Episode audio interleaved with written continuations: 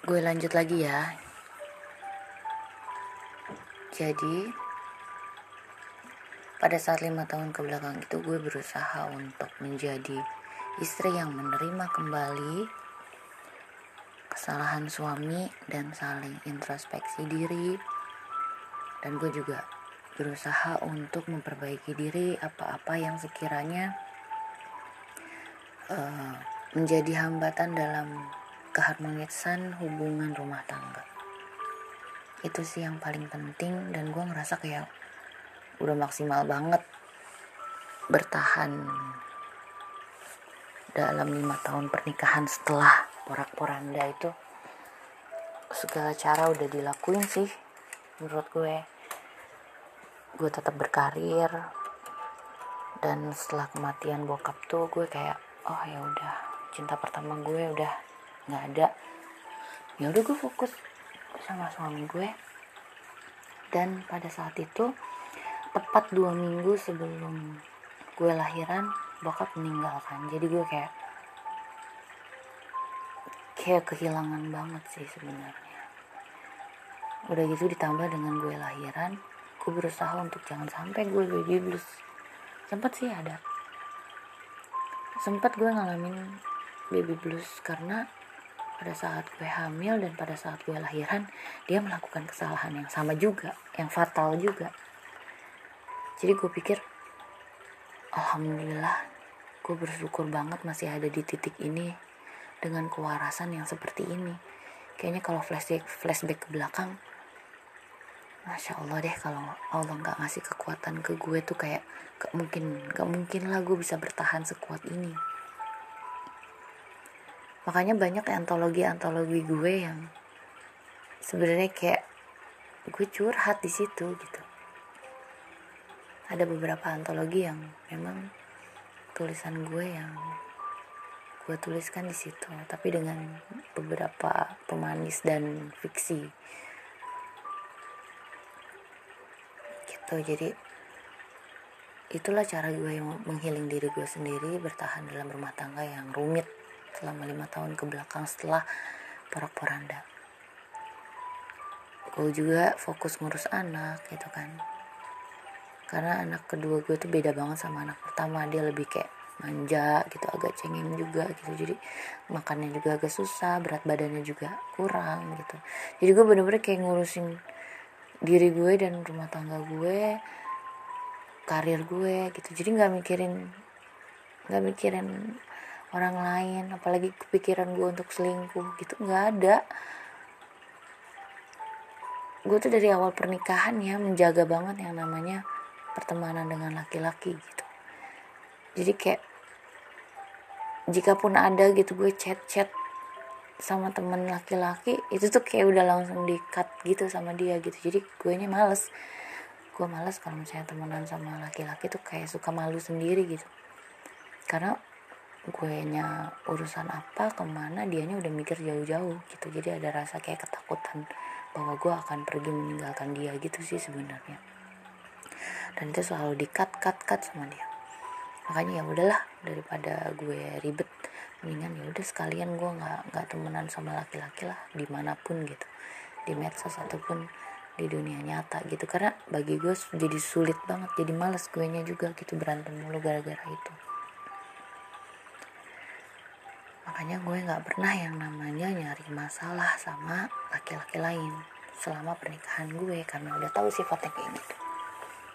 Malah nanti mempermalukan diri gue sendiri. Karena gue juga pernah sekali gue nyomblangin orang tapi ternyata dia malah nuduh gue berhubungan sama laki-laki itu gitu. Jadi kayaknya udahlah gue udah nggak mau lagi urusan sama pertemanan sama laki-laki deh lanjut di situ udah gue selalu berdoa dengan setiap masalah yang gue punya. Gue berdoa sama Allah ya Allah kalau memang Allah udah nggak ridho sama pernikahan ini kalau memang Allah udah nggak ridho sama hubungan ini tolong gimana caranya bantu saya untuk keluar dari masalah ini dari pintu mana yang Allah kasih aku ridho aku ikhlas ya Allah.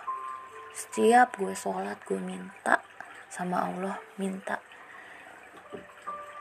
jawaban. Akhirnya pada akhirnya 2020 dikabulin sama Allah. Pada awalnya gue ngerasa kayak shock banget asli shock banget. Kok bisa gitu loh seorang dia menikah lagi dengan titik titik titik titik titik titik itu kayak ih nggak mungkin dari segi usia dari segi ya gue sih bukannya ngerasa ke diri gue baik sih gitu. Tapi gue juga banyak kekurangan dan banyak dosa gue juga sama gitu. Posisi mualaf tuh kayak ya udahlah ya. Gak usah diperpanjang lah intinya. Dan dari segi usia yang 10 tahun di atas gue tuh kayak gue ngerasanya kayak aduh apa sih ini? Gitu. Tapi gue balik lagi ke doa yang pernah gue minta sama Allah. Oh ya udah gitu. Alhamdulillah alhamdulillah alhamdulillah. Berarti Allah ngasih ujian gue ini. Ini jalan keluar dari semua permasalahan hidup gue yang selama ini gue minta sama Allah Allah ngakhiri hubungan toksik ini gitu. Jadi akhirnya ke sini sini gue lebih kayak nyantai cepet move on. Itu karena ya udah ya Allah yang kasih. Dan gue bahagia banget gitu. Allah tuh dengerin doa doa gue. Cuman ya butuh waktu loh untuk kayak menata hati menata hati lagi gitu. Ya pasti sakit. Apalagi gue ditinggalin dengan kondisi dua anak yang masih pada kecil-kecil. Udah gitu gue dalam posisi tidak berkarir di kantoran kan. Jadi sekarang tugas gue adalah ya fokus ke anak-anak dan karir. Gue mau kerja lagi atau fokus di dunia healing lagi atau gimana nih? Gue masih meraba-raba karena kemarin gue baru selesai kan.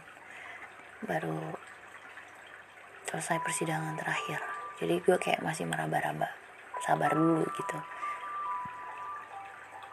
jadi mungkin gitu aja klarifikasi dari gue di part 1 dan part 2 semoga kalian tetap bisa berpikiran positif tentang gue.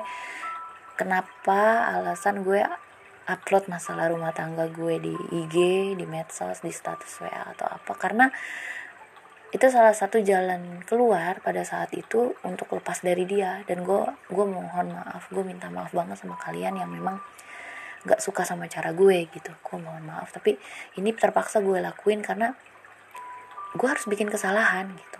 Pada saat itu pilihannya adalah dua. Gue selingkuh buat dia nggak nerima gue lagi atau gue mengekspos hubungan ini di media sosial. Karena dia paling gak suka diginiin. Ya udah pada akhirnya gue bener-bener kayak mikir plus minusnya gue selingkuh gue jelek dan siapa juga cowok yang mau gue selingkuhin gue nggak punya. Itu bener kayak wah makanya gue sempet kabur ke Bandung tuh bener-bener kayak tiga hari ke Bandung tuh ke tempat sahabat gue yang sendirian gitu. Itu bener-bener kayak gue nyari jawaban gimana gue? Gue selingkuh siapa cowoknya? Ya udah akhirnya setelah pulang pulang dari Bandung gue kayak ya udah kalau emang ini nggak bisa diselesain dia nggak bisa milih karena gue nggak bisa poligami dengan cara kayak gini di era pandemi seperti ini kayak aduh nggak deh. Maaf makasih. Dengan perempuan yang seperti itu juga aduh nggak deh. Makasih makasih makasih. Alhamdulillah makasih. Ya udah akhirnya gue yang mundur nah makanya gue mengekspos hubungan mereka dengan alasan karena gue pengen lepas dari hubungan toksik ini gitu supaya dia benci gue supaya dia nggak lagi ngejar gue supaya dia nggak lagi nganggap gue baik supaya dia tidak lagi memohon untuk tetap bersama dalam pernikahan ini.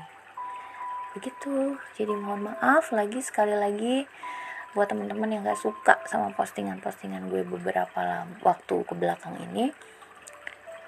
Bismillah gue harus mulai dengan kehidupan baru gue harus move on uh, gue berusaha untuk sedikit demi sedikit gue menghilangkan konten-konten yang dirasa gak penting buat uh, orang lain gitu. Jadi gue lebih pengen netral aja sekarang. Mungkin gitu aja dari gue. Terima kasih banyak. Wassalamualaikum warahmatullahi wabarakatuh